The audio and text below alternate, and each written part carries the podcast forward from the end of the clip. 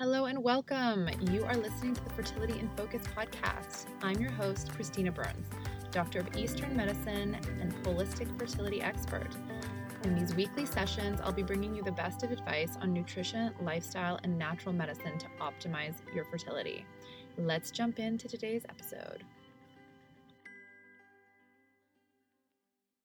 Hey, everybody, welcome back. Um, you know, my jam is to give you the tools that you need to get pregnant, and a lot of that involves what you're doing on a daily basis.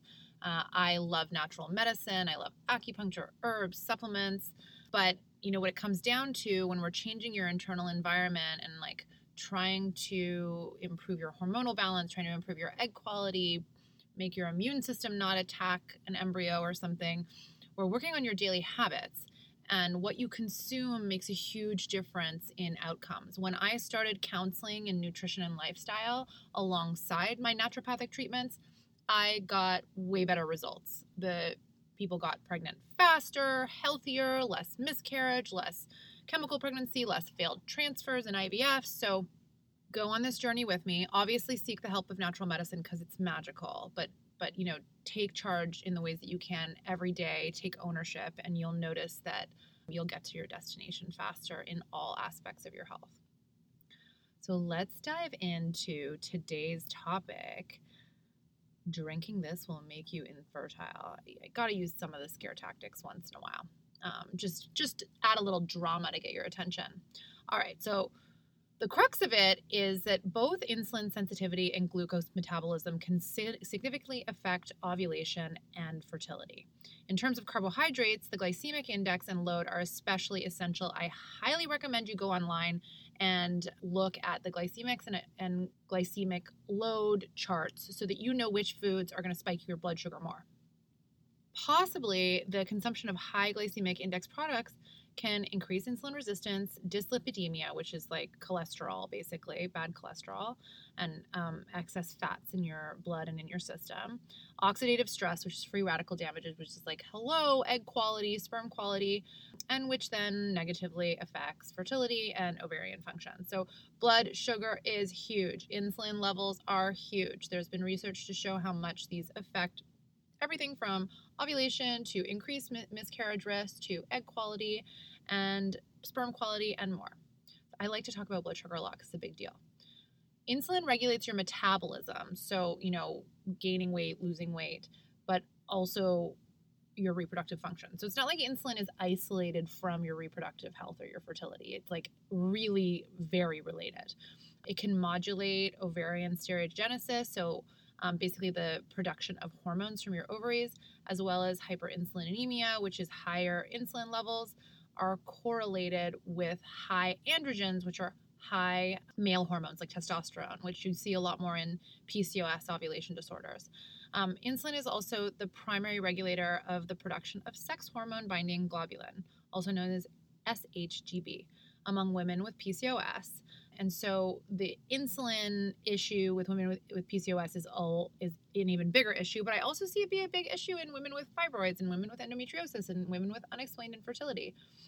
High glycemic index and load have been associated with higher fasting glucose concentration, so like higher um, blood sugar levels, hyperinsulinemia, which is a high in, high insulin level. So it's not just high blood sugar; it's also high insulin, and insulin resistance when your body doesn't process sugar as well and your it doesn't take in like sugars and carbs as energy and so they float around in your system. And then you could end up with with higher concentrations of insulin like growth factor and higher levels of androgens these male hormones they can lead to more endocrine i.e hormonal disturbances that may alter maturing eggs.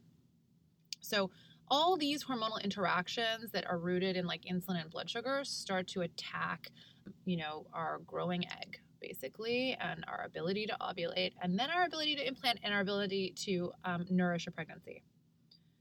Not to mention hair thing on your head and hair growth on your face and body, not sexy, um, weight gain around your middle.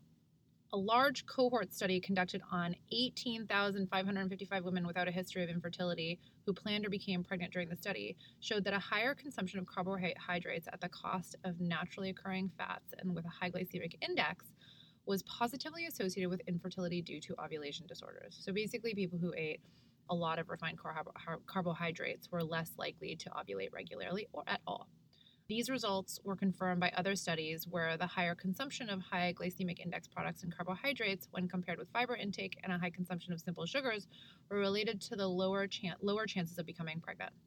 The main source of added sugars are carbonated beverages. This is this is this is really the topic, which is so interesting, which can negatively affect fertility. We know soda is terrible, but like, do you know how terrible it is? Because I still have a lot of patients drinking like diet soda or regular soda and kind of regularly too. And then there's all these like pseudo healthy ones that have come out with all these weird sweeteners and alcohol sweeteners in them. Now, the topic of this was really carbonated beverages, like more traditional ones. So, it was found in another study that consumption of sweetened carbonated beverages can decrease chances of reproductive success by means of ART, so like IVF, for example. So if you regularly drink soda and you're going through IVF, you have much less likelihood of succeeding. And I'll get into those stats soon. Has been shown that the consumption of carbonated beverages is associated with increased concentrations of free estradiol, so like higher estrogen levels in your system which will make you puffy which will make it so that ivf won't work as well because the signaling between your brain and your ovaries isn't working your your basically your body doesn't respond to the medications that well. Undoubtedly, both the amount and the car- type of carbohydrates are essential in the context of a pro fertility diet among women with lipid and glucose metabolism disturbances. So, like, you know, basically, this is even more of an issue with women with PCOS um, or who are already overweight. But it's essential for any woman of reproductive age who's planning to become pregnant because also, like, you know, the pregnancy itself can raise insulin levels. It's very common to have higher insulin levels and higher blood sugar levels in pregnancy. That's why they do that glucose test in the middle of the pregnancy. It's also vital to know what's happening or be regulating this to make sure that, you know, one doesn't miscarry because the placenta doesn't develop properly because of high insulin levels. The amount of added sugar in the American diet has increased dramatically over the last 50 years. Most of that increase comes from higher intake of sugar sweetened beverages which constitute approximately one third of total added sugar consumption in the American diet. That's crazy. While consumption of these beverages has been linked to weight gain, type 2 diabetes, early menstruation, and poor semen quality, few studies have directly investigated the relationship between sugary drinks and fertility until now. A new study led by Boston University Pub, uh, School of Public Health researchers has found that the intake of one or more sugar sweetened beverages per day by either partner is associated with a decreased chance of getting pregnant. So that's you or your man. So, I mean, it, it starts a lot of fights to try to get them involved, but like, if at all possible, it's good to educate them, you know, on the role that they could be playing, and hopefully they'll play along. Both um, female and male intake of sugar sweetened beverages was associated with 20% reduced fertility, the average monthly uh, probability of conception. So your likelihood of becoming pregnant was like 20% each month if you consumed um, a soda per day, basically, or any kind of sweetened drink. Females who consumed at least one soda per day had 25% lower fertility per month. Male consumption was associated with 33% lower fertility. So they matter. You know, we, we were told that they don't matter, but they do. Intake of energy drinks was related to even larger reductions in fertility. So that's why I'm saying it's not just soda, it's energy drinks or, or sugary drinks in general. Juice, I count under this umbrella too. So, although the results were based on smaller numbers of consumers, um, they still found that it was a big deal. We will get right back to today's episode in just a moment. But since you're listening to this podcast, I gather you may also be interested in exploring holistic methods to better your fertility journey. In addition to running this podcast, I am also the founder of the Naturna Institute, a holistic wellness institute in New York City that uses naturopathic and traditional Eastern approaches to achieve optimal reproductive wellness. We offer a very comprehensive approach to natural care, often working alongside your Western medical practitioner to enhance results. And even if you live outside of New York City, we offer a variety of virtual services to better guide you in a tailored plan to help you towards your fertility goals. Be sure to check us out through our website, naturnalife.com, and follow us on Instagram at naturna underscore life. Okay, now back to the show. This large study evaluated the association of female and male fertility with sugar sweetened beverage intake among 3,828 women planning pregnancy and 1,045 of their male partners in a North American perspective uh, cohort study. They followed participants between June of 2013 and May of 2017 until pregnancy or for up to 12 menstrual cycles. Eligible women were aged 21 to 45 years old, and their male partners were just over the age of 21, attempting conception for less than six cycles and not using fertility treatment. So they were trying naturally. Participants completed a comprehensive baseline questionnaire, including questions on soda, um, sugar sweetened, and diet versions, fruit juice, energy, and sport drink consumption during the previous four weeks. Both female and male intakes of sugar sweetened beverages were associated with reduced fertility at seven sugar sweetened beverages per week, compared with none for females and males, respectively. So the study specifically targeted basically seven per week, like if you were averaging one per day. Which some people do more than one per day, and then maybe they don't, they don't drink it another day. But even if you were drinking like a couple per week, this is probably still affecting you, right? Not as much, but it's probably doing something that we don't want it to do.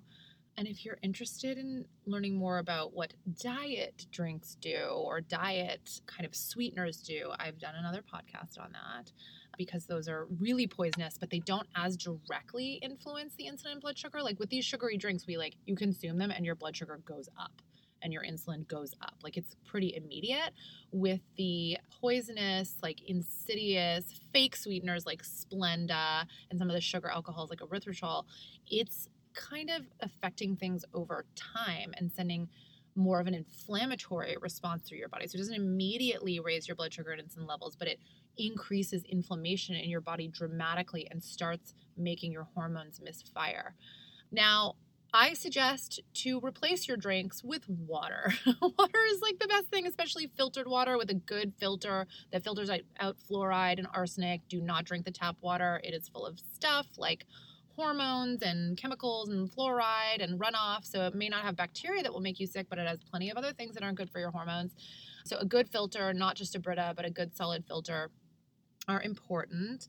I also, if that's too boring for you, add lemon to it, add lime to it, add essential oil to it, make iced tea, but drink it room temperature. So, like rooibos, raspberry leaf, nettle, red clover, these are awesome teas for female health, even like calming teas like um, passion flower and valerian and lavender and sage and things like this. These are all great to drink.